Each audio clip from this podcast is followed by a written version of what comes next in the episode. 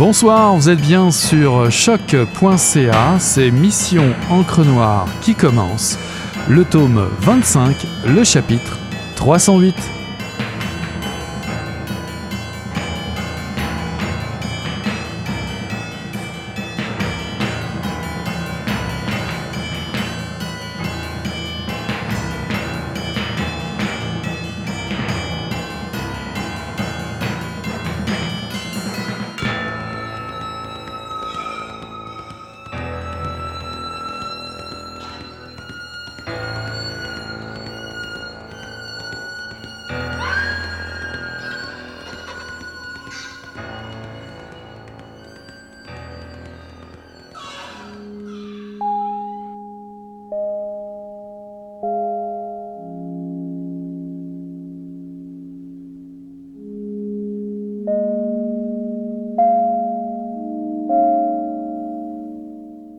Es là?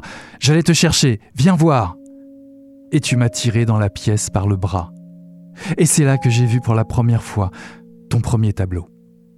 La peinture était encore fraîche, l'image pas tout à fait fixée, mais tout était là. Les bleus et les ors, les rouges, les noirs profonds, et la précision et l'ampleur devant laquelle je suis resté interdite cette fois-là comme toutes les autres, où j'ai revu le tableau après. Il faudrait pouvoir dire ce que c'était, de pousser une porte de sa propre maison et de tomber sur une chose comme celle-là. Le tableau absorbait littéralement l'espace. On ne voyait que lui.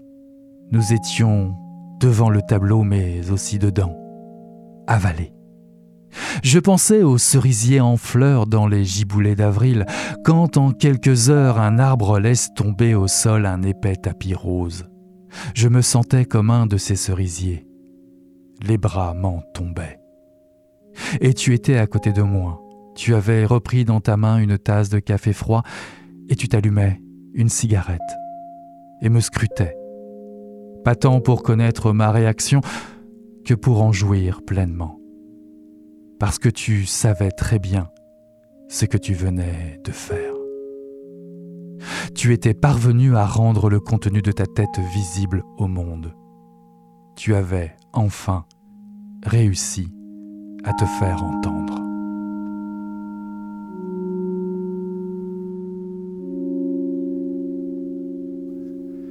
Bonsoir à toutes, bonsoir à tous. Ceci est un extrait de ma dévotion de Julia Carninon, paru en 2019 aux éditions Annika Parence. Une citation du grand poète britannique Ted Hughes ouvre le roman, je cite C'est aujourd'hui seulement que mon regard sur toi me semble juste. C'est l'histoire de ce regard qui va irriguer les pages de ce quatrième roman de l'autrice. Hélène a 80 ans, elle vit à Londres, c'est sur un trottoir de Primrose Hill qu'elle croise Frank. Frank Appledore, l'amour de sa vie, celui qu'elle a toujours eu, qu'elle a perdu à tout jamais un sale jour de 1995, un amour qu'elle espère recroiser depuis 23 ans avant de mourir. Il se tient là devant elle, un sac brun froissé contenant deux petits pains roulés à la cannelle. Elle va enfin lui raconter sa vie, leur vie, leur histoire. Alors, Hélène nous dit tout. Comment deux personnes aussi différentes l'une de l'autre vont se laisser emporter par le tourbillon de la vie et de la passion? Comment deux personnes qui se rencontrent dans les années 50 deviennent-ils aussi inséparables? Comment l'un grandit aux dépens des sentiments de l'autre? Comment l'artiste peintre égocentrique peut encore être le centre du monde après tant de trahisons Comment deux destins exceptionnels ne peuvent s'allier qu'au prix d'une terrible souffrance.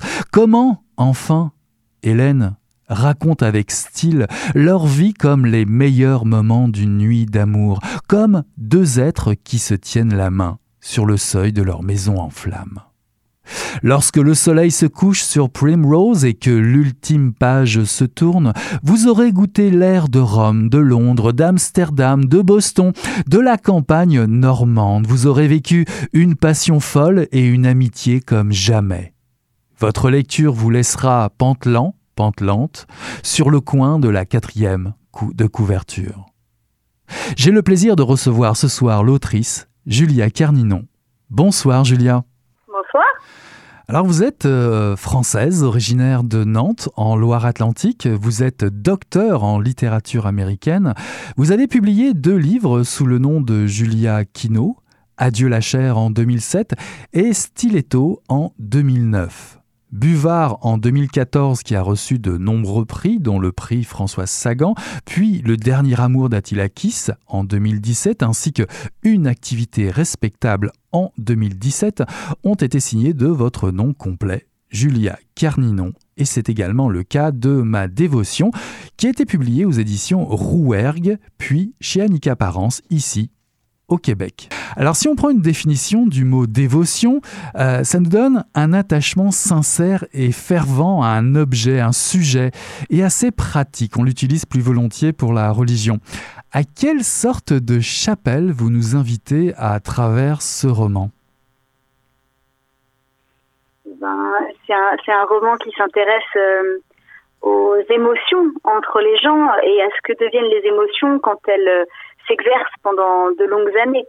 Donc euh, ça raconte le sentiment d'Hélène pour Franck, qui commence par comme une simple amitié d'enfance et qui va euh, avoir être tour à tour euh, une histoire d'amour, une histoire d'amitié, une histoire de préhension, une histoire de jalousie, une histoire de contrôle.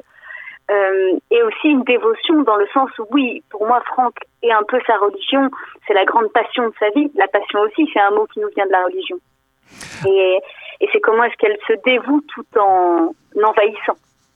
Alors votre euh, dévotion est celle d'Hélène qui, à 25 ans, écrit des lignes prémonitoires puisqu'elle rédige un essai sur l'auteur danois Hans Christian Andersen, sa rencontre et sa rupture avec un autre auteur, euh, Charles Dickens, euh, qui annonce en fait le cœur du récit de votre livre, en quelque sorte, une amitié déchirée, un amour réciproque.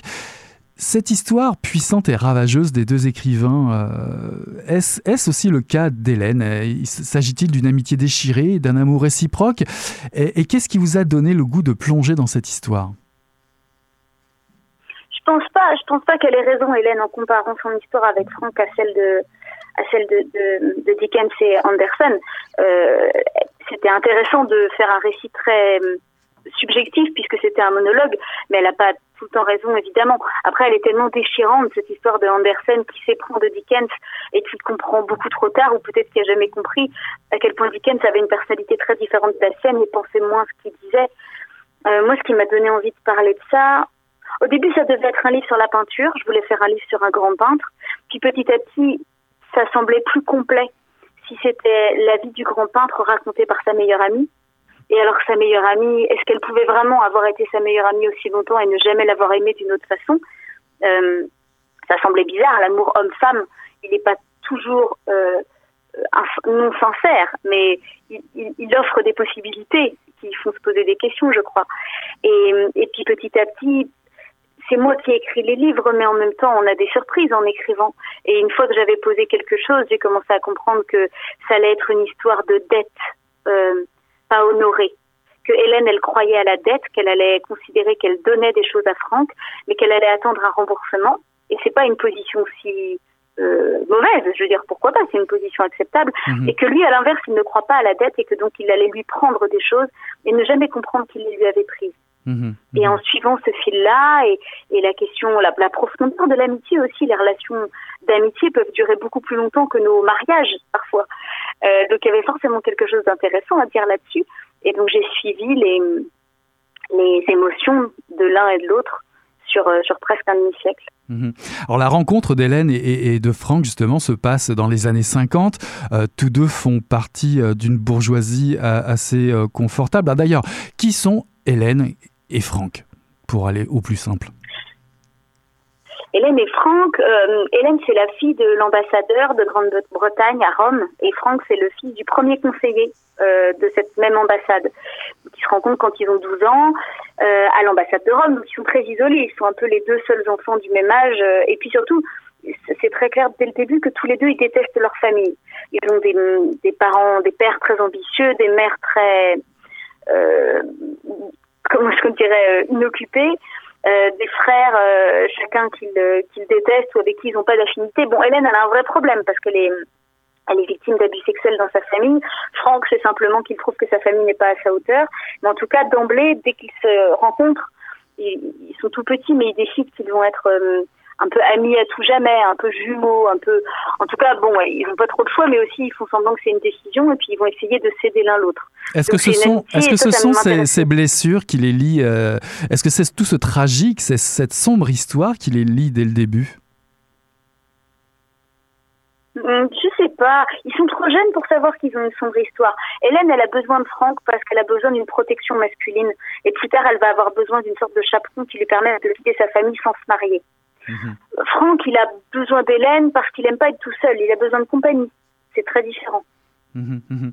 Mais il y a une page quand même assez euh, effrayante euh, tout, le début, au tout, tout début du, livre, euh, où en parlant de son père, Hélène résume un peu en un mot sa quête inlassable tout au long du livre, c'est-à-dire dans sa recherche d'émotions vraies et, et, partagées. Parce que son, son, père a fait carrière sur, sur le mensonge, dit-elle. Il s'agit bon, il s'agit peut-être d'une analyse psychologique à dessous, néanmoins, est-ce que la relation familiale d'Hélène est-elle son talon d'Achille dans cette histoire avec Franck Est-ce que nos histoires familiales ne sont pas nos talons d'Achille à tous euh, euh, Ce qui est sûr, c'est que Hélène, c'est une femme euh, qui essaye de cacher toute sa vie à quel point elle a été blessée parce qu'elle a vécu dans son enfance, blessée parce qu'elle a connu l'inceste, blessée parce que sa mère ne la trouvait pas assez jolie, blessée parce que son père ne la voyait pas. Elle a grandi dans une famille qui est à tout point de vue très destructrice. Donc, elle, va ensuite devenir une grande intellectuelle. Elle va, va briller par son intelligence. Elle va avoir cette amitié, amour avec Franck qui va durer une vie entière. Elle va avoir toutes sortes d'accomplissements. Mais, mais évidemment qu'elle va faire tout ça sans jamais oublier la douleur dont elle vient. Donc, ça va continuer à être actif en elle et ça va probablement avoir un rôle dans euh, la catastrophe qu'est sa vie finalement, peut-être. Mhm. Le regard que plonge Hélène sur euh, leur histoire à, tous les deux est raconté euh, uniquement de son point de vue, euh, de sa rencontre avec Franck à Londres.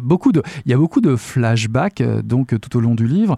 il y a également une analyse très lucide qui est dictée comme ça tout bas, murmurée presque, qui lui fait dire, je cite, Je n'ai jamais su dompter les mots pour porter ma voix. Que veut-elle dire par là? Elle veut dire qu'elle avait un père dont le métier était de faire des grands discours euh, factices et que elle, au contraire, elle a jamais osé s'afficher en public ou dire les choses. Alors ne pas dire les choses, ça peut être une forme de timidité, mais c'est aussi d'une certaine façon une forme de lâcheté, parce que commencer le dialogue, ça veut dire qu'on pourra avoir des vraies réponses plutôt que les inventer tout seul comme elle, elle l'a fait un certain temps dans sa vie. Mais Hélène, elle a été une bonne euh, écrivaine, si on veut pas une écrivaine de fiction, mais elle a travaillé dans la littérature, elle a été critique, elle a travaillé avec les mots. Mais, mais en fait, la raison pour laquelle mon livre, c'est ce qu'elle dit à Franck pendant, pendant euh, six heures quand elle le croise finalement, c'est qu'elle lui dit tout ce qu'elle aurait dû lui dire pendant les années où ils étaient ensemble. Donc elle a été exagérément silencieuse, cette femme. Mhm. C'est ça qu'elle veut dire, c'est qu'elle a jamais réussi à former, formuler les mots pour dire ce qu'elle ressentait à un temps donné. Franck ne se construit pas tout seul, euh, loin de là. Évidemment, il y a, Hélène, mais il y a aussi ses compagnons, euh, Théo Soto Salinas et Ossip Gang, pour ne citer que cela. Euh, Franck se construit lui aussi une, réputation, mais tout ça, on a l'impression c'est bâti aussi sur une forme de mensonge, un peu comme le père d'Hélène.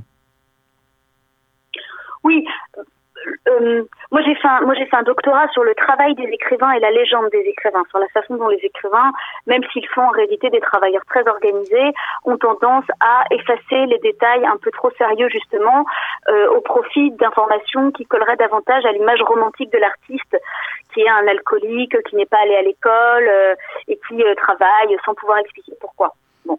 Et, donc évidemment que pour lire ce livre, ma dévotion, j'ai lu beaucoup de biographie d'artistes, d'études d'artistes. Moi, j'aime bien les légendes d'artistes, même si j'ai passé un doctorat à les décortiquer. Mhm. Et, et, donc, Franck, euh, la raison pour laquelle il va réussir en tant qu'artiste euh, au XXe siècle, c'est aussi parce qu'il comprend très bien les ficelles à tirer. Évidemment qu'il a une grande part de diplomatie dans la réussite artistique. Donc, d'un côté, il est un bon peintre, mais il ne va pas devenir un bon peintre par hasard. Il va rencontrer les bonnes personnes. Ensuite, il va être en couple avec une galériste. Et puis, il va connaître les journalistes auxquels il faut parler. Et, et donc, au début, ça aurait dû être ça le sujet du livre, mais ça semblait même pas si intéressant que ça. Donc finalement, on n'en a que quelques bribes parce que le plus important, c'est l'histoire qu'il a avec Hélène. Mais je pouvais pas le montrer comme un artiste euh, complètement pur, ça n'existe pas. Il y a forcément une part de diplomatie plus ou moins grande. Et Franck étant le fils d'un ambassadeur et ne s'embarrassant pas vraiment de scrupules de manière générale, évidemment qu'il doit sa réussite artistique aussi à ça. À votre avis, est-ce que, est que Hélène aurait pu euh, vivre une autre histoire? D'ailleurs, la question pourrait valoir euh, pour, pour Franck, parce qu'on a vraiment l'impression, euh, à une première, une lecture un peu rapide, que finalement, la part du succès revient à Franck, et que finalement, la part du diable, bah, c'est un peu cette dévotion, cette dévotion tragique d'Hélène. Mais aurait-elle pu vivre, vivre une autre histoire, elle? Vous êtes en train d'opposer la réussite artistique à la part du diable, ce qui supposerait que obtenir une réussite artistique serait plus important que les émotions qu'on a vécues. C'est une idée dont j'ai été assez partisane pendant des années, mais je reviens là-dessus. Euh, je, évidemment, comme ça, on dirait que alors Franck c'est le génie et puis elle ça a été la petite souris dans son ombre, et c'est ça que tout le monde pense. Uh-huh. Et c'était aussi pour ça que c'était intéressant de raconter l'histoire du point de vue d'Hélène, pas seulement par opposition au point de vue de Franck, mais par opposition au regard que tout le monde a posé sur elle toute sa vie. Donc évidemment qu'elle aurait pu vivre différemment, parce que précisément ce qu'elle fait quand elle raconte, quand elle parle à Franck là dans mon livre, ce qu'elle fait, c'est qu'elle lui raconte tous les choix qu'elle a faits qui l'ont menée là où elle en sont. Elle fait là où elle en est. Elle fait le bilan de, tout ce qui s'est passé, et en fait à chaque fois elle a fait des choix. Et il y a cette phrase super de Milan Kundera qui dit einmal ist mal, ce qui veut dire que une fois, ça n'est pas de foi. L'idée, c'est qu'en fait, à chaque fois qu'on fait un choix, il faut s'imaginer qu'on est devant, comme euh, à la croisée des chemins, qu'on a le choix entre deux routes. Et on pense qu'on fait un choix quand on choisit une des deux routes. Mais ça n'est pas un choix dans la mesure où, en choisissant cette route, on ignorera pour toujours ce qu'il y avait de l'autre côté. Mhm. Donc à chaque fois qu'on pense décider, en fait, on décide complètement aveuglément. Et Hélène, elle, elle suit, elle croit qu'elle suit, elle croit qu'il y a une logique dans le monde. Elle pense que le monde est organisé. Et donc elle pense que les différents choix qu'elle fait sont organisés, sont justes. Elle est persuadée que ça va la mener à la réussite elle, même quand elle commence à vraiment déraper, à faire des choses de plus en plus bizarres à la fin, pour elle, il y a une logique absolument parfaite dans tout ça. Elle se raconte une histoire qui repose sur la logique, sur la logique des contes de fées, dont elle oublie qu'ils sont aussi des contes d'une grande férocité. Mhm. Donc, mais voilà, mais s'il n'y avait, mais s'il n'y avait pas eu l'art quand même ou l'artiste entre les deux, est-ce que cette histoire aurait pu avoir lieu quand même? Oh, elle l'aurait protégée d'une autre façon et elle en aurait fait autre chose. Elle en aurait fait un homme d'affaires, elle en aurait fait euh, elle en aurait fait n'importe quoi, elle en aurait fait un révolutionnaire. Elle, de toute façon, elle était là pour. C'était, il y a aussi une part, un tout, une part féministe dans ce livre, c'est-à-dire que moi, j'ai eu des lectrices qui m'ont dit, ah, ça m'a énervé cette histoire d'une femme qui sert, qui, est au service d'un homme comme ça, et c'est le but aussi. C'est voilà l'histoire d'une femme qui, suivant l'éducation qu'on lui a donnée, qu'on donne encore aujourd'hui aux femmes de façon de plus en plus euh, sournoise, euh, passe sa vie à penser qu'elle doit protéger cet homme et le servir et l'aider à aller là où il veut aller. Et voilà le résultat, c'est une catastrophe totale et à la fin, elle est cette vieille femme, peut-être pas amère, peut-être pas aigrie, mais quand même cette vieille femme qui aura passé sa vie dans l'ombre pour le bénéfice d'un homme. Mhm. C'est, ça parle aussi de ça, mine de rien. D'un côté, Franck décide d'être un génie, hein, c'est un peu présenté comme ça euh, dans, le roman. Hélène écrit L'art, c'est une chose qu'on fait toujours contre tout, c'est un luxe qu'on se paye, jamais un loisir que d'autres nous offrent. Peut-on dire la même chose de l'écriture? Euh, oui, si, si, non, mais oui, bien sûr. Enfin, je. Oui, je pense que. Euh, euh, quand on veut vraiment écrire, peindre, mais quand on veut vraiment euh, traverser euh, l'océan Atlantique à la nage aussi, enfin toutes sortes de choses, je pense que notre résistance aux obstacles est la preuve de notre désir d'arriver à nos fins, évidemment. Évidemment que la capacité à surmonter les difficultés est la preuve du désir qu'on a de faire les choses. après, mettre ça dans mon livre, c'était une grande phrase, très, mais j'avais très envie de la mettre. Dans les faits, bien sûr que tous les gens qui arrivent quelque part ont aussi reçu de l'aide d'une manière ou d'une autre autour d'eux. Il y a toujours un peu de bienveillance, il y a toujours. C'est pas vrai qu'on fait les choses complètement envers et contre tout. On est entouré d'une manière ou d'une autre. C'est précisément ça que les écrivains ont tendance à essayer de faire disparaître de leur biographie. Mhm. L'aide, les soutiens, les alliés qu'ils ont eu euh, à, travers leur vie. Après, dans le cas du livre, c'est parce que Franck est entretenu par ses parents pendant très tard, jusqu'à très tard, et et c'est pas comme ça qu'il va faire de l'art. Non, on fait pas de l'art si on est entretenu par ses parents jusqu'à. Encore que je dis ça, Steinbeck a été entretenu très tard, Faulkner aussi. je dis des conneries. Ce qui est fascinant quand même, c'est que Hélène ne pourra jamais dissimuler sa grossesse. En revanche, euh, euh Franck, lui, euh, dissimule euh, le fait de peindre et de fomenter l'espoir de devenir un, génie. vous évoquez d'ailleurs dans le livre Jackson Pollock plusieurs fois, un artiste que Franck critique beaucoup, tout en, tout en l'aimant. Et, la, raison principale, et je rejoins là le fait de se dissimuler, c'est que ce peintre, tout comme Andy Warhol, ces peintres se sont laissés filmer au travail. Pourquoi déteste-t-il tout ça? Parce que ça a enlevé une partie de la, du mystère. Après, Pollock, c'est extraordinaire. On peut pas, on peut pas penser l'art aujourd'hui sans penser à Pollock, sans penser à Andy Warhol. Mais, mais ils ont soulevé le, rideau. C'était plus confortable avant quand ils n'avaient pas fait ça. On pouvait regarder l'étoile de Pollock, sans doute, et imaginer qu'ils les avaient faites de façon beaucoup plus compliquée. Mais le, le, le, petit film qui existe, dans mon souvenir, il y en a un ou deux, je crois, euh, on voit bien comment il fait et ça semble effectivement pas si compliqué. Et pourtant, c'est quand même des toiles extraordinaires, complètement. Mmh. Ce qu'il y bien, chères auditrices et auditeurs, c'est que rendu à, ce moment du livre, nous n'en sommes, allez, on va dire, qu'aux trois quarts de la lecture. Évidemment, le dernier quart, je le laisse dans le flou, dans, l'ombre, ce sera à vous de le découvrir. N'empêche, pour finir, j'aimerais vous demander euh, une vie de plaisir, une vie de, souffrance, de, passion euh, comme celle-ci. Est-ce comme cela, à votre avis, que l'on se transforme en personnage de papier, voire en mythe comme le personnage ou en couple mythique comme Henri Miller, Anaïs Nin ou Frida Kahlo, Diego Rivera, pour ne citer que cela Je pense que je pense que la brillance de la vie est là où on la voit. Et je pense qu'on ne fait pas de livres avec des histoires ennuyeuses. Donc, euh, ça aurait été une autre histoire aussi de raconter l'amitié, une amitié plus fonctionnelle entre eux, mais ça aurait pas été un roman dans ce cas-là. Euh, mais je pense que c'est finalement assez simple de rendre sa propre vie complètement passionnante et haute en couleur. Ça dépend de ce sur quoi on fixe son attention. En tout cas, c'est un peu comme ça qu'on pourrait qualifier euh, votre roman, euh, Ma dévotion. Hélène déclare vouloir que quelqu'un soit là pour les juger, elle et Franck, en dernière instance, dit-elle. Bah, je ne suis pas certain que le procès leur soit équitable de nos jours.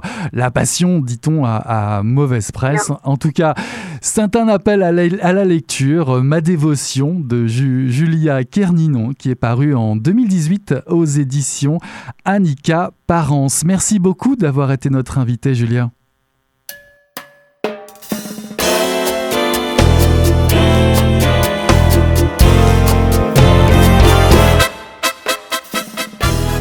Bref, tu es devenu quelqu'un. L'étranger qu'on invite aux fêtes. Un habitué des cantinas trop chères. Le client poli sexy qui ne sait pas rouler les tortillas. Celui dont on s'occupe, celui dont on se préoccupe. Tu incarnes une sorte de dieu, un dieu aux cheveux blonds qui ne se fait plus bronzer, un trophée que l'on se dispute, un passe-partout utile.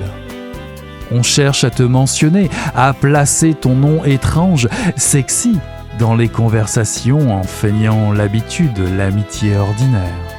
De todos eres el cuate. On te supplie, dans les bars où il y a fil, de passer en premier, Alguero si les damos priorida. On veut partager ton lit. On veut te mordre, te dévorer, se remplir de toi, car peut-être qu'à force de te toucher, on parviendra à te ressembler. Est-ce que ta peau, pâle comme elle est, se confond à la blancheur des draps? Le roi, tu es le roi. Tu t'y fais vite et ça te convient.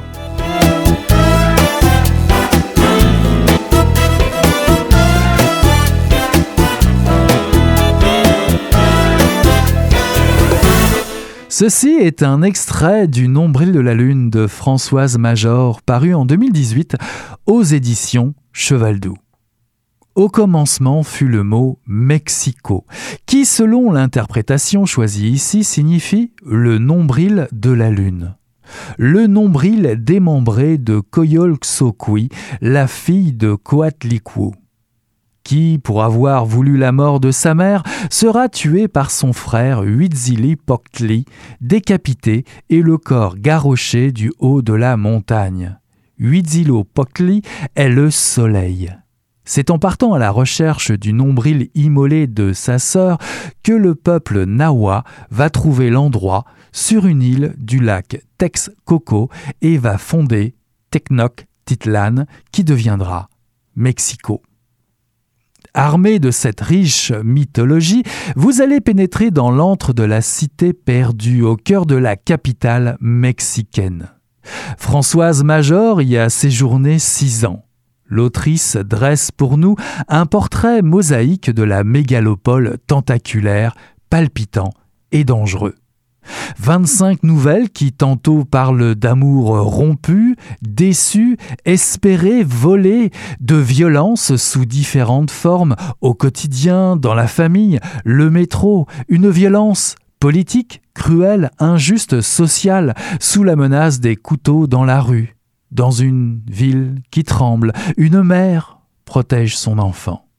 Et puis, et puis, il y a les nuits torrides L'amante fuit le lit souillé de la maîtresse de maison. Celle-ci rattrape sa rivale chez son esthéticienne. C'est la vie en furie au quotidien, en langue originale dans le texte, accompagnée d'un riche glossaire à la fin du livre. Au coin d'une rue, les balles pleuvent. Clac, clac, clac. La vie passe de civilisée à fauve, dont les horreurs commises font la une du monde entier.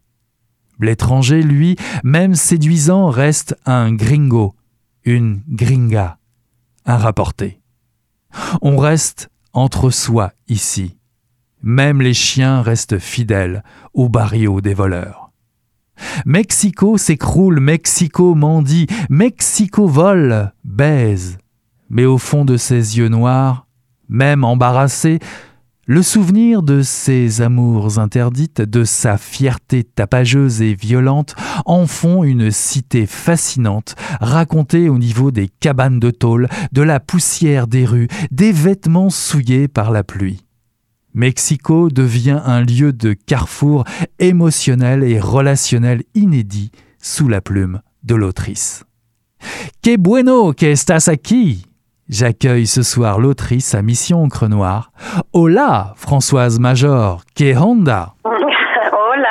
Oh là, ça c'est en langue originale. Merci d'accepter notre invitation à peine de retour de la mégalopole mexicaine.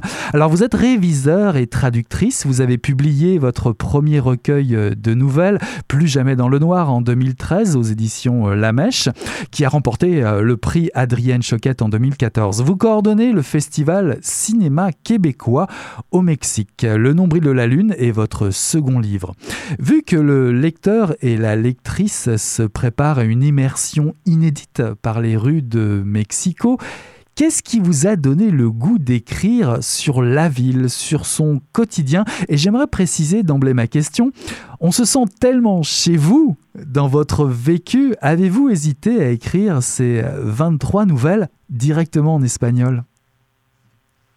Euh, J'aurais bien aimé les écrire en espagnol, en fait, parce que, bon, ben, je les écris alors que j'habitais à Mexico, mais euh, puis, je les destinais, je pense, à mes euh, aux gens qui vivaient avec moi. Donc euh, vraiment aux Mexicains. Ça aurait été super de les écrire en espagnol, mais je pense pas que mon niveau d'espagnol littéraire soit assez soit assez avancé pour pour faire de bons textes. Donc, euh, la question se posait pas vraiment.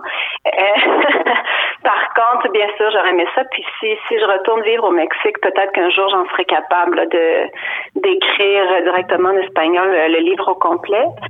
Et puis, ben, en ce qui concerne l'idée de, de, parler de la ville, en fait, c'est que c'est venu de soi. En vivant là-bas, moi, je suis pas partie vivre au Mexique pour écrire sur le Mexique. Par contre, en étant là-bas, euh, c'était mon territoire d'écriture, c'était ma source d'inspiration, donc euh, c'est venu vraiment de, de façon naturelle. Mhm. Alors, il y a beaucoup d'argot dans les nombreuses expressions euh, que l'on retrouve dans le livre. Il y a du slang, du, du familier. Mhm. Pourquoi opter pour, pour déjà bah, pour l'écriture en espagnol dans ce slang-là? Et pourquoi ce niveau de langage-là? euh, moi j'aime beaucoup jouer avec les registres de langue. Donc dans mon premier livre aussi, j'avais, euh, j'avais, je pense, un mélange de, de, registres. Là, on peut dire de la rue ou, des mots de d'argot, de slang, puis euh, un registre un peu plus littéraire. Maintenant, si j'avais fait une traduction de ces mots-là de, l'espagnol mexicain, j'aurais inscrit le texte dans un autre territoire. Donc je l'aurais inscrit soit au Québec, soit en France, selon les mots que j'aurais choisis, pour moi posait problème et donc je préférais utiliser les mots, les vrais mots, donc les mots euh, qui s'utilisent à Mexico. Et euh, voilà, donc pour moi, toute ma vie se déroulait en espagnol, à part euh, la vie d'écriture. Donc, bien évidemment, je, je, je, pense un peu à la fois en français, à la fois en espagnol. Donc, je pense que cette hybridité de langage dans le livre représente bien ma posture. Mm-hmm. Et et pour moi, ça, ça donnait aussi un cachet beaucoup plus local, de mettre euh, des mots en espagnol, de vraiment reproduire la façon dont on parle aussi, qui est quand même différente, la façon de formuler, tout ça. Donc, c'était super intéressant pour moi de, de pouvoir jouer avec euh, avec un nouveau, euh, une nouvelle façon de s'exprimer, disons, grâce à l'espagnol. Mm-hmm, bah, pour autant, on entend la langue, on la prononce, on entend aussi beaucoup la rue, les, les harangues des vendeurs ambulants. Ça bruisse beaucoup, il y a de la couleur, les odeurs remplissent vos pages. Est-ce que Mexico vous a charmé comme ça? Comment vous a séduit Mexico finalement? Ben, Mexico, moi, j'ai vraiment, je pense, une histoire d'amour avec cette ville. Donc, c'est une ville très chaotique, effectivement très bruyante. Il se passe toujours quelque chose. Il y a toujours des gens partout. Puis, c'est très différent de Montréal. Mais c'est un chaos qui, qui moi, m'a fait du bien. Donc, euh, bien évidemment, ça peut être un peu envahissant tous ces bruits, mais en même temps, il y a une forme de laisser aller, je trouve, qui fait comme ok, ben c'est ça, c'est comme ça que ça se vit, mais ça va fonctionner quand même. Et puis, euh, moi, c'est ça. J'ai vraiment été à la fois fascinée, puis à la fois comme euh, été intégrée dans, dans cette façon de, de fonctionner là, puis les bruits, puis c'est vraiment un charme. Donc, euh, je pense que c'est les gens qui ont vécu à Mexico s'ennuient ensuite de ces bruits-là, puis de ces odeurs, puis de toute cette vie. Donc, je voulais vraiment la, la reproduire dans le livre. Mm-hmm. c'est très bien traduit, en tout cas, dans, dans votre euh, écriture. Mais pour nous situer un petit peu dans, dans, dans le roman, euh, euh, on, est à Mexico, on se situe autour du dédale du métro de Mexico City, qui est quand même assez plus, beaucoup plus grand que celui de, Montréal. Euh, mais pour voir un peu, on se, situe bien autour des lignes roses, vertes, bleues. Enfin, si les auditeurs et auditrices vont, jeter un œil sur la carte du métro, ils, verront de quoi je parle. En tout cas, on traverse un peu le centre de, Mexico, mais pas seulement. On va par quelques épisodes autour aussi de la ville. Oui, absolument. Il y a certains textes qui sont plutôt en périphérie, donc là où le, métro ne va pas, et où on pourrait dire que les taxis ne vont pas aussi parce que euh, le Mexico c'est tellement grand et puis il y a tellement de quartiers différents que, par exemple, les chauffeurs de taxi vont, vont pouvoir dire, ah, ben moi je connais pas ça dans ce coin-là, j'y vais pas pour leur sécurité personnelle. Uh-huh. Et donc il y, a, il y, a, parfois certains textes qui sont inscrits justement dans ce territoire-là. Euh, J'ai essayé de travailler sur des endroits que moi je connais parce que sinon je, je voulais pas dépeindre une réalité euh, juste par des oui-dire ou euh, en, en, travaillant sur des clichés. Donc bien sûr, il y a beaucoup de quartiers du centre qui sont qui sont là, mais c'est ça. Je, moi j'ai eu la chance d'aller dans un quartier par exemple qui s'appelle la Presidente, qui est vraiment pas un quartier où il y a du tourisme à faire où on va normalement, mais bon, par les gens que j'ai rencontrés. Donc, j'ai euh, un de mes textes situé là, c'est celui euh, d'une petite fille euh, avec les chiens justement. Mhm. Donc, cette petite fille qui court après son, qui veut rattraper son chien. Donc, pour moi, c'est important d'essayer de montrer comme une plusieurs plusieurs facettes de la ville, qui est une ville qui est impossible à euh, c'est impossible d'en faire le portrait complet, elle est trop multiple, mais quand même de pas seulement rester dans les quartiers centraux, puis euh, vraiment d'essayer de faire comme un panorama euh, un peu plus global. Alors ce qui est curieux, j'en parlais euh, en introduction, c'est cette fameuse mythologie qui se déploie autour de Mexico et que vous euh, situez finalement dans votre livre à la fin du livre, euh, alors que il s'agit peut-être du fondement de, votre approche. Votre regard est-il aussi le regard sur une mythologie, une vision du monde, ou une vision à partir de laquelle on, on voit le monde qui est complètement différente de celle à laquelle vous étiez habitué? Mm-hmm. Euh, je, trouve aussi qu'en étant au Mexique, à Mexico même, il y a toujours ce fond mythologique euh, qui est Nawa ou Aztèque, qui est là, puis la, nourriture qu'on mange, le nom du territoire, les, noms des rues, euh, le passé est toujours dans le présent et plus qu'ici, en tout cas plus qu'au Québec. Et donc, je trouvais ça quand même intéressant, puis juste parce que je travaillais sur, sur la ville de Mexico, de dire, OK, d'où est-ce que ça vient ce nom-là? D'où est, de, de, quelle légende est issue la ville? Parce que ça, ça continue de persister dans le présent. En même temps, bon, ça a été une réflexion de où est-ce que je place ça dans le livre, puis je l'ai mise à la fin. Euh, je voulais pas non plus ouvrir sur une mythologie. Je trouvais que ça peut-être que ça aurait détourné un peu le propos du livre qui est quand même très très concentré sur le présent. Et puis je voulais pas non plus le faire euh, ben, tomber dans le cliché de, de, du passé préhispanique et puis tout ça. Donc, je voulais le mentionner. Je trouve que c'est une, euh, c'est un mythe fondateur qui est super intéressant, qui est très violent, puis qui, qui parlait euh, qui était parlant par rapport aux, aux, autres textes que j'ai écrits, puisqu'il y a de la violence, comme vous le mentionnez, mais mhm. euh, mais voilà, je voulais pas non plus que ce soit comme la base du livre, puis que tout soit vu à travers ce spectre-là. Donc c'est pour ça que je l'ai placé à la fin du livre. D'accord. Avant d'aborder le, cœur de, de, votre livre, euh, c'est tout un travail hein, de réunir des nouvelles comme celle-là. Alors comment les avez-vous écrites et comment avez-vous choisi l'ordre? Car il y a un classement particulier dans, dans votre recueil bah, qui rappelle un petit peu le, le feuilleton, je dirais, un peu la, fameuse telenovela espagnole. Euh, quel a été le fil conducteur, je dirais, pour, euh, pour organiser ce recueil? Alors la, télé, la telenovela justement était très importante dans le dans la construction du recueil puisque comme je voulais séparer les épisodes d'un des textes, euh, nécessairement il fallait qu'il y ait un espace donc euh, entre chacun des, des, épisodes à peu près équivalents pour pas que ce soit trop collé. Et ensuite j'ai procédé par thématique.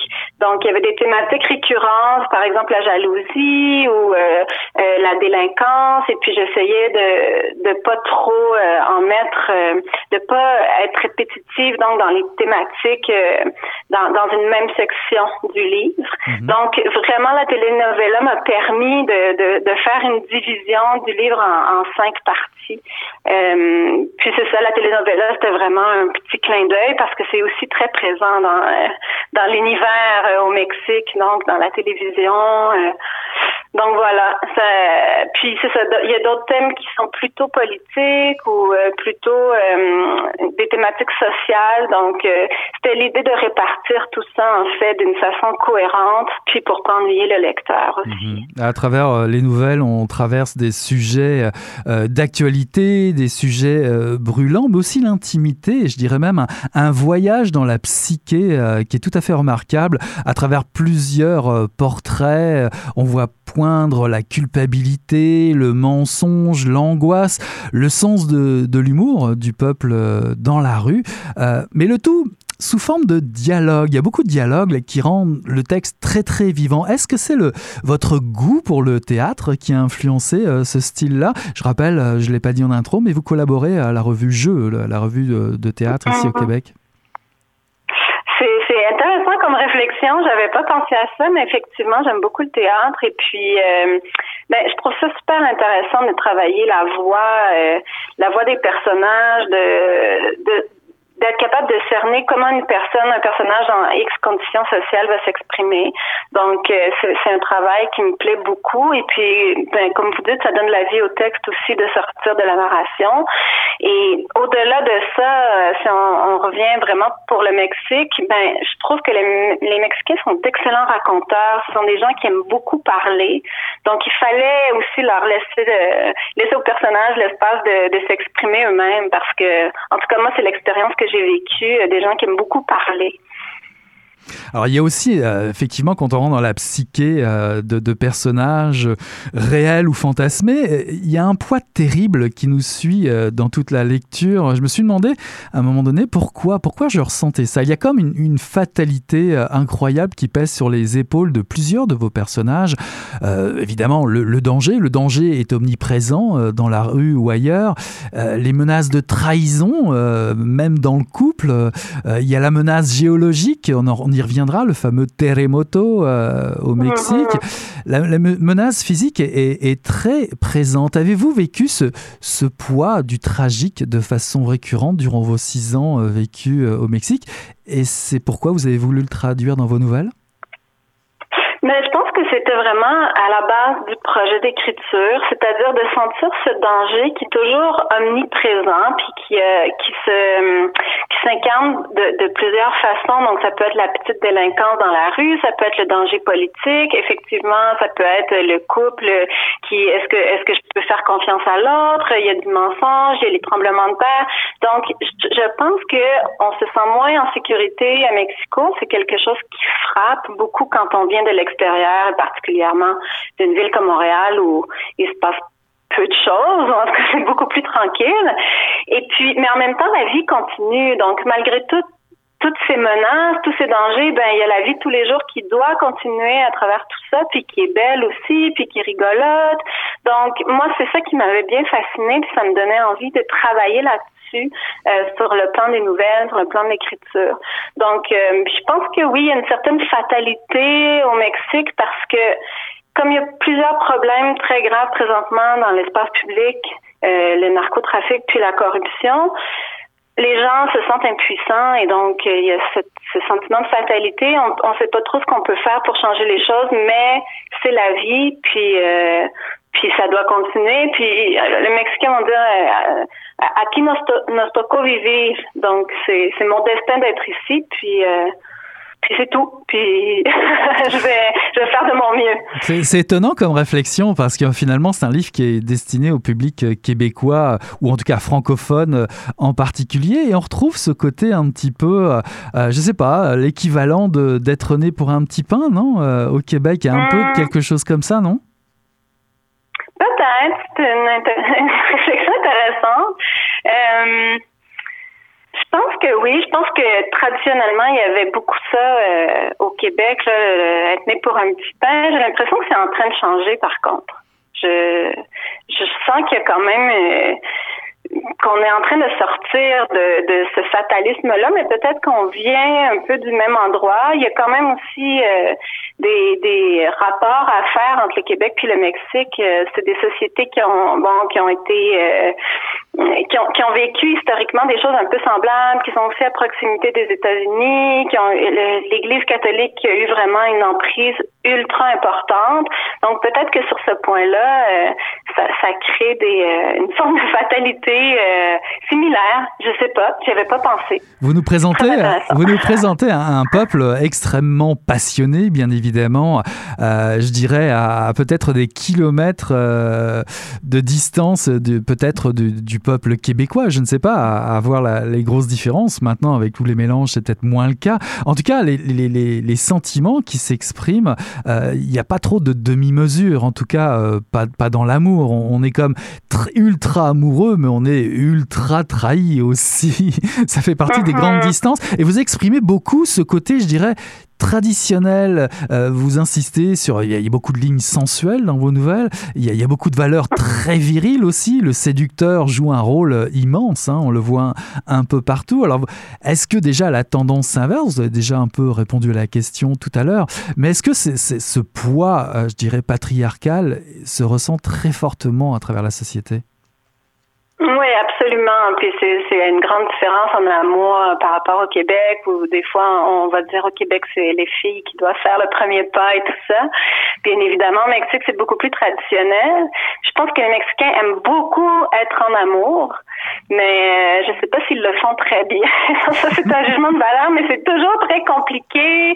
C'est vraiment des, des trahisons. Puis puis effectivement l'expression des sentiments aussi. Nous on est un peu plus euh, un peu plus réservé, tout. Puis au Mexique, c'est très facile de dire aux gens qu'on les aime et tout ça. Puis c'est très beau aussi. Moi, c'est quelque chose que, que j'ai bien apprécié de pouvoir mettre des mots sur les sentiments de façon plus facile, plus mais, simple. Mais la, mais la passion, mais... la passion est partout. Si je prends par exemple votre nouvelle intitulée euh, Moro Mauro was here, euh, c'est un, un, homme qui mm-hmm. s'invente des, des, histoires. Il, il est jaloux, euh, euh maladif, mais, mais seulement peut-être même plus lorsqu'il est sous, parce que l'alcool joue un rôle terrible. Et là, j'y vois aussi un mhm. pont avec ici, quelque part.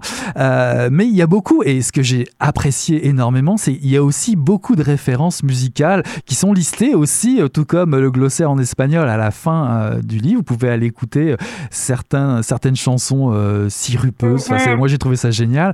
Mais, il, y en a, il y en a une qui, qui illustre un, un chanteur populaire que vous citez en début de nouvelle, qui s'appelle Alejandro Fernandez qui chante une chanson qui, est, glaçante quand on la lit et qui est beaucoup plus, je dirais, euh, euh, allez, disons-le populaire ou euh, légère quand on l'écoute. s'appelle Matalas. De quoi s'agit-il? Parce que mm-hmm. Matalas, ça veut dire quand même tu es là ou tu es là. Ouais, ouais, moi c'est en fait c'est cette parole qui m'avait glacé les sangs quand je l'ai entendue pour la première fois, parce que bon, ce que que ça dit en résumé, c'est si tu veux être un bon séducteur de femmes, tu l'es, mais avec des fleurs, tu l'es avec des petites attentions, parce qu'il n'y a aucune femme qui résiste aux attentions. Donc c'est extrêmement machiste. Et effectivement, c'est une chanson qu'on va entendre très souvent dans les fêtes. Euh, les mariachis vont la jouer, puis il n'y a rien là, il n'y a, pas de. Mais en fait, c'est que les paroles des chansons sont souvent comme ça au Mexique. C'est mhm quand on se met à les écouter, c'est des histoires euh, quand même incroyables. Ça peut être euh, ah, euh, j'ai beaucoup aimé cette fille parce qu'elle avait 17 ans, puis évidemment ce sont des hommes de 45 ans qui chantent ça, puis ah j'aime ça l'innocence. Il y a toujours des, assez assez insupportables dans les chansons, mais en même temps, c'est ça, ce sont des chansons légères puis que tout le monde aime bien chanter dans les fêtes. Donc je trouvais que c'est intéressant les d'aller au moins chercher quelques-unes, puis de les placer dans le livre, puis de les faire agir aussi euh, dans la narration, dans, dans, le développement de l'histoire. Et puis bon, effectivement, la jalousie, puis toutes euh, toutes ces histoires, c'est très très présent euh, dans les histoires d'amour mexicaines. Ce que j'ai trouvé remarquable à travers la lecture des nombreuses, des 25 nouvelles, enfin plus ou moins, parce qu'il y, y, a de la poésie aussi, on va dire 23 euh, nouvelles de, de mhm. votre livre, ce qui est, ce qui est incroyable, c'est vous nous donnez quelques, quelques clés ici et là à travers votre expérience et votre travail d'écriture, une vision d'une société très organisée autour de rythmes patriarcaux, euh, euh, la, fameuse Pachanga à, 16 ans, euh, cette fête pour fêter le passage à l'adolescence, si j'ai bien tout compris. Il y a le, le, mm. poids de la religion qui se représente sous, sur un, sous la forme d'un culte e, extravagant, bah, passionné une fois, une fois plus dans la vie de tous les jours. Il y a la visite du pape et la réaction de vos personnages est, vraiment est, à lire. Hein. Moi, ça m'a fait beaucoup rire. La violence sociale est, est vraiment présente au quotidien. il y a notamment un poème euh, euh, glaçant qui détaille un vieillard, agresse, un agresseur euh, qui agresse pour se nourrir et qui finalement abandonne euh, alors qu'il est sur le, au moment de, d'avoir son butin. Euh, il y a aussi évidemment toutes les combines que vos personnages peuvent inventer pour gagner de l'argent. Les crimes d'honneur, ça peut rappeler euh, d'autres pays dont on parle un petit peu trop malheureusement. Ça existe aussi au Mexique. Évidemment, la, corruption et j'en passe et j'en passe. À votre avis, est-ce que le problème au Mexique, ce que vous, ce que vous essayez de, d'écrire, de nous faire comprendre, bah finalement, c'est peut-être pas juste un, problème de, de, de, problème de justice sociale. Il y a aussi tout un, problème intime, personnel, carrément presque psychologique au, cœur des, des, des Mexicains. Euh, ben, je sais pas, c'est sûr que c'est une organisation sociale tout, est dans tout, tout est imbriqué. Donc le poids de la tradition, en même temps, euh, euh, j'entendais, je me souviens plus où je, lisais ça, mais on disait que l'histoire du Mexique, elle est violente depuis euh, depuis ses débuts, c'est-à-dire depuis la colonisation espagnole. Et donc que ça se perpétue euh, d'une génération à l'autre, mais mais dans différents contextes. Et puis que finalement c'est une chose normale dans la société malheureusement à cause de plusieurs événements. Et euh, aujourd'hui, donc, on est dans une société qui est très fragmentée, euh, qui a des problèmes de, de, classe sociale, donc on est dans l'extrême richesse, l'extrême pauvreté en même temps. Il y a la corruption, comme je disais, le narcotrafic. Donc, bien sûr, ça fait une société extrêmement complexe où il y a en plus euh, règne l'impunité. Donc, on fait pas confiance à la justice, aux policiers, à l'armée. Bien sûr que ça va influencer le, la psyché même des gens. Euh, on n'a pas les mêmes réflexes comme individu. Maintenant, euh, je, je je sais pas, euh, c'est quand même, je veux pas faire un jugement de valeur sur tout un peuple. C'est-à-dire que puis, moi, j'ai adoré vivre là-bas. C'est un pays extraordinaire, plein de richesses, avec beaucoup de générosité de la part des gens. C'est vraiment agréable. Donc, J'irai pas non plus euh, non, non, trop loin dans mon analyse. Non, du tout. Il ne s'agit pas d'un essai, bien, bien entendu. Il s'agit de nouvelles. Et, mais, mais il y a des réflexions derrière tout ça qui sont vraiment particulières. Bah, de toute façon, il y a toujours des ponts avec le Québec. C'est ça qui est extraordinaire quand on, on, jette un regard sur, sur, votre livre à partir d'ici.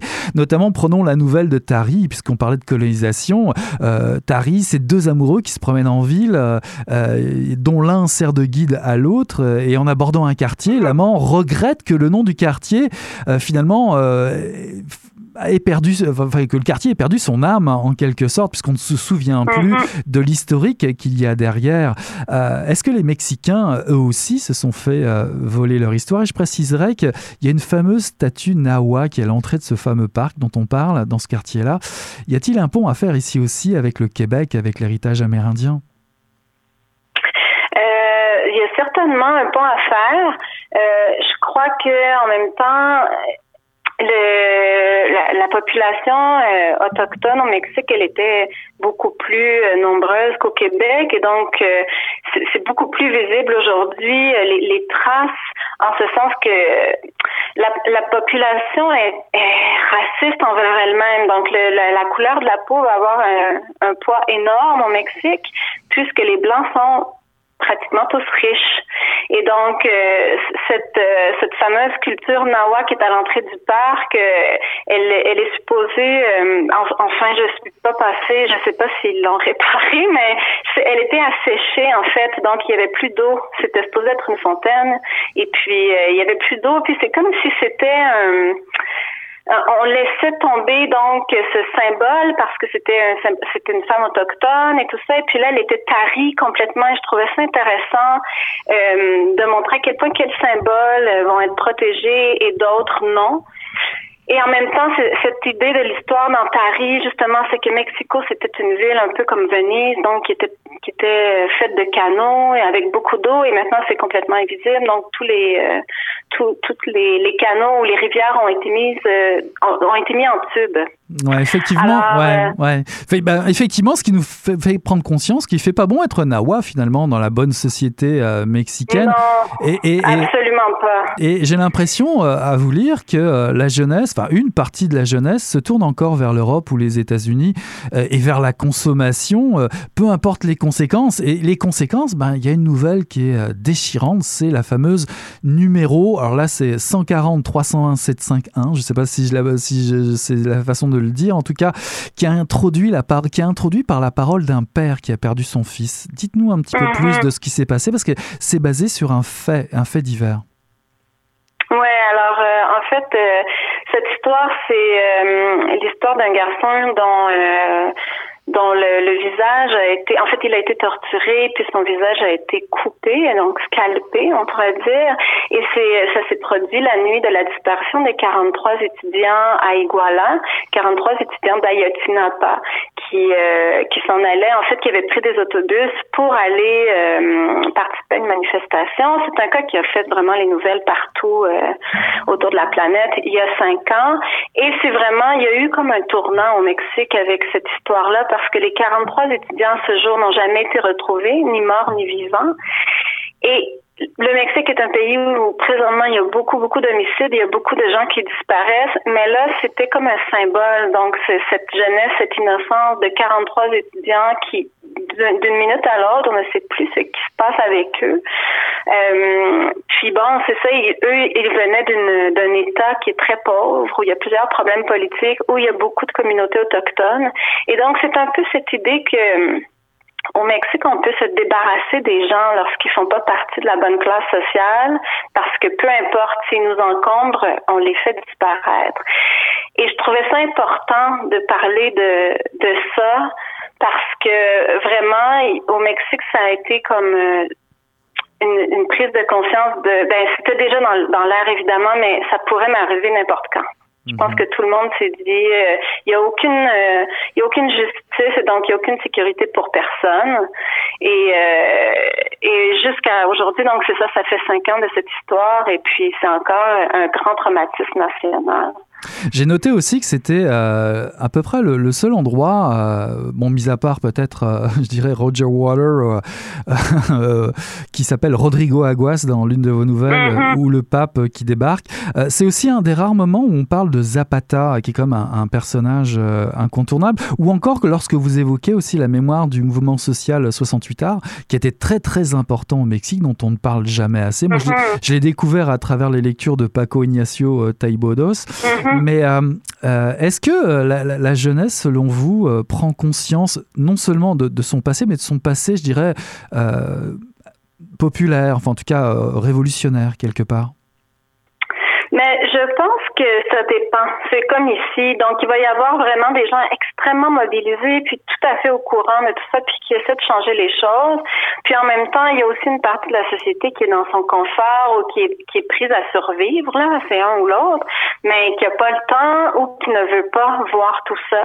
Donc vraiment, c'est c'est pas une société euh, qui, qui va dans le même sens, qui est unilatérale, puis c'est les mêmes commentaires qu'on va entendre partout, là, contre les gens qui manifestent, qui devraient aller travailler et tout ça c'est toujours les mêmes commentaires. Je pense que la jeunesse mexicaine, il y en a une bonne partie qui est mobilisée puis qui, euh, rêve de, de, changer les choses, mais euh, il y a beaucoup, beaucoup de choses à faire. Maintenant, on a vu que la gauche a gagné, euh, donc maintenant, AMLO, le président actuel, c'est vraiment un grand revirement de situation. Puis c'est une démonstration que les gens partout à travers le pays en avaient marre, donc puis voulaient changer les choses. Mais est-ce que les choses vont changer? Puis est-ce que c'est possible dans l'état actuel que ça se fasse assez rapidement? Je crois que poser la question, c'est y répondre. C'est-à-dire qu'il y a mhm. vraiment, vraiment plusieurs problématiques. Mais euh, mais oui, donc euh, mais je pense qu'il y a aussi, euh, on en parlait un peu plus tôt, mais les, les blancs donc qui sont riches et tout ça c'est pas en général des gens qui me semblent très très politisés. Donc eux, ils vivent un peu à, l'écart de la société, puis vraiment comme de, petits rois aussi. Donc euh, donc voilà, c'est difficile de changer tout ça. Pour finir, euh, la dernière phrase du recueil est depuis à Mexico, nous vivons à peu près heureux et nous avons beaucoup d'enfants. C'est un peu ironique, non? Avez-vous avez-vous avez-vous toujours cette société à cœur? Vous vous manque-t-elle? Puis j'ai envie, euh, pour finir, de vous demander euh, euh, est-ce un filon qui s'étire? Est-ce que Mexico va encore vous inspirer d'autres projets en écriture? Le Mexique me manque beaucoup. Euh, ça fait huit mois que je suis à Montréal, puis je viens justement de rentrer de trois semaines au Mexique. Et pour moi, c'est ma maison. Pour l'instant, ça fait, six ans que j'étais là-bas, donc c'est vraiment là où je me sens chez moi. Euh, bien que je continue à me sentir chez moi à Montréal, mais euh, j'ai un attachement très très fort. Puis je trouve que c'est un pays où il, qui est extrêmement inspirant. Il y a beaucoup de choses à raconter. Donc oui, j'ai bien l'impression que ça va continuer à m'habiter et à m'inspirer. Peut-être sur plusieurs projets même, mais c'est à suivre. C'est plutôt une bonne nouvelle. En tout cas, chers auditeurs et auditrices, vous allez rentrer dans ce livre comme on pénètre dans un quartier populaire. Il vous faudra jouer de la langue, inspirer les odeurs et le décor pour une remarquable découverte, Le nombril de la lune de Françoise Major, paru en 2018 aux éditions Cheval Doux, euh, les éditions dirigées par Geneviève Thibault. Merci beaucoup Françoise d'avoir été notre invitée. Voilà qui conclut Mission Encre Noire, le tome 25, le chapitre 308. J'ai eu le plaisir de recevoir en entrevue ce soir Julia Kerninon pour Ma dévotion, parue en 2019 aux éditions Annika Parence, ainsi que euh, Françoise Major en deuxième partie d'émission pour Le Nombril de la Lune, paru en 2018 aux éditions Le Cheval Doux. Voilà, on tourne la page et on se dit à la semaine prochaine. Salut là